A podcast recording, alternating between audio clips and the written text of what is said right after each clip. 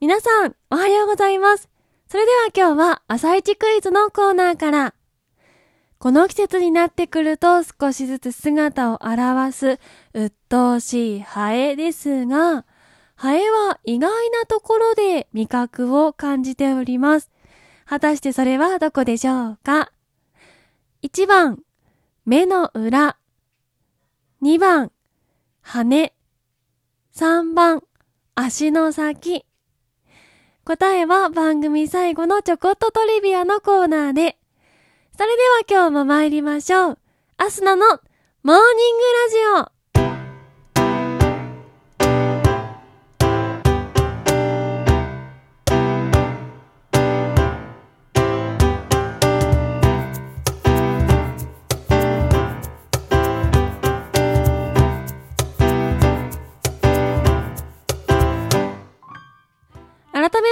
皆さん、おはようございます。そして本日、6月4日金曜日、お誕生日のあなた、おめでとうございます。この番組は、バイオリン弾きのアスナがあなたの今日一日が少しでも楽しくスタートできるよう、お手伝いをする番組になっております。今日のお天気や一日をワクワク過ごせるお役立ち情報など、お話をしていきます、どうぞ最後までお付き合いお願いいたします。それでは早速今日もお天気のコーナーから参りましょう。本日6月4日のお天気です。西日本から東日本では雨が降り、雷を伴って非常に激しく降るところがある見込みです。土砂災害などに警戒、注意してください。北日本でも午後を中心に雷を伴った雨が降るでしょう。南西諸島は晴れ間もありますが、雲が広がりやすく、午後は雨が降るでしょう。最高気温は南西諸島で平年より高い他は平年並みか平年より低いところが多くなっております。東京都最高気温24度の予想となっております。それでは次のコーナーに参りましょう。毎日が記念日のコーナー。本日6月4日の記念日はこちら。虫の日、土地改良制度記念日、ローメンの日、ショートフィルムの日となっております。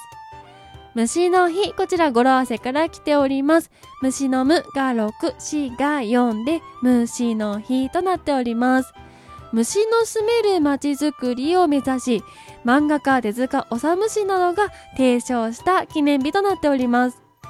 同じく虫の語呂合わせから、蒸しパンの日、蒸し料理の日、蒸し豆の日、蒸しキングの日、虫ケア用品の日、水虫の日などが同じく6月4日記念日となっております。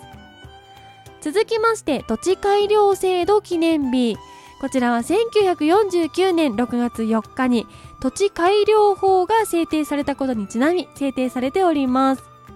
土地改良法とは主に農業に関する土地の改良について定めた法律で生産量を増やしたり様々な農作物が作れるよう土地の調整をしたりするために水を吹き込んだり排水をしやすくしたり目的に合った性質の土地になるよう他から土を運んできたりする事業が円滑に行われるよう必要な事項が定められている法律となっております。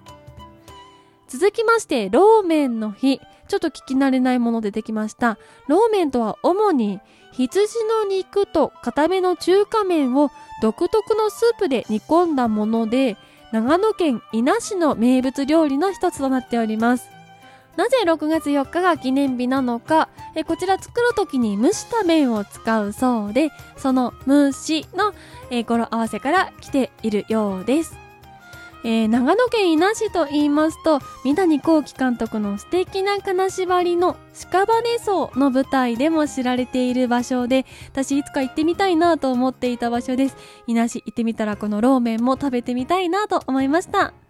続きましてショートフィルムの日。こちらは1999年6月4日にショートフィルムムービーに関する短編映画祭。アメリカンショートショートフィルムフェスティバルが日本で初めて開催されたことにちなみ制定されております。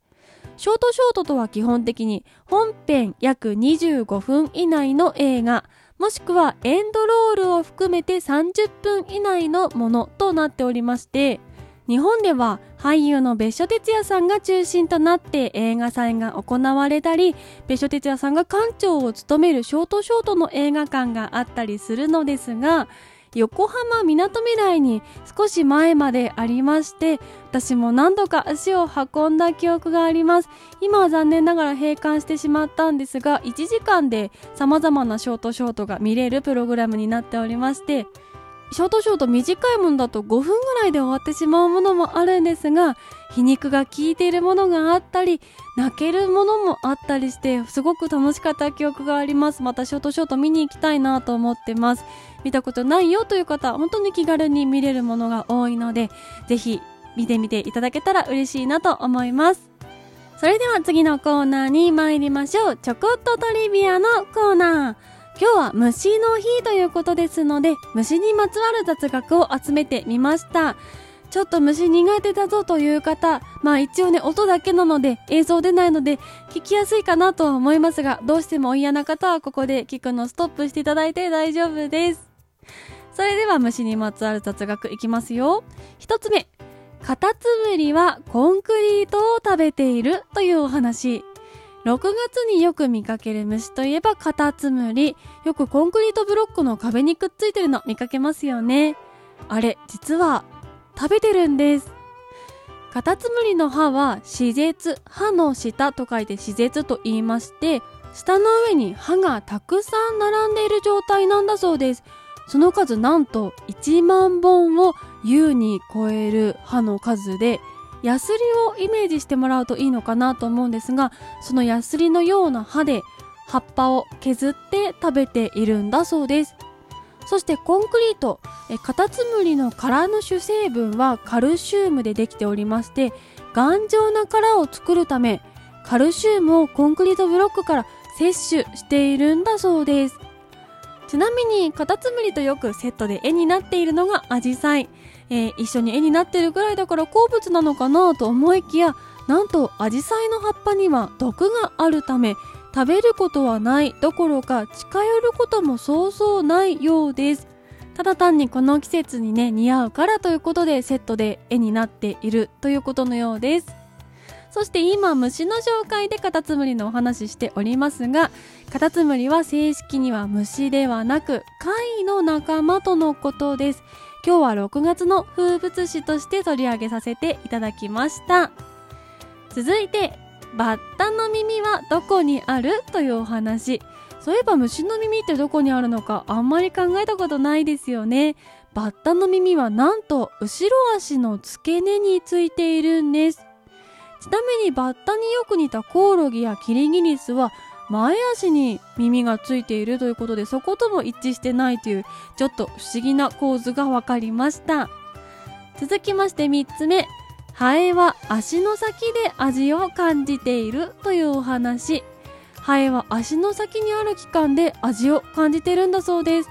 口はちゃんと別にあるのですが食べ物の上に止まるだけでどんな味がするのか分かってしまうということでハエといえばよく手足をこすり合わせてる様子ありますがあれは味覚を研ぎ澄ますために足の先の器官についた汚れを落としている仕草なんだそうです。ということでここで朝一クイズの答え出てまいりました。ハエはどこで味覚を感じているかというお話。1番目の裏2番羽3番足の先ということでしたが答えは3番の足の先でした。といったところで本日のモーニングラジオお別れの時間が近づいてまいりました。この番組は平日毎朝6時半に更新ですので、明日と明後日はお休みとなっております。次回は月曜日、またお会いしましょう。そして生配信も時々やっておりますので、ぜひ番組ポチッとフォローしていただきまして、また明日のに会いに来てください。それでは皆様、今週も一週間お疲れ様でした。今日はあいにくの雨となっておりますが、明日と明後日はまたお天気回復の見込みですので、土日楽しみにしてお過ごしください。それでは行きますよ。今日も一日笑顔でいってらっしゃい。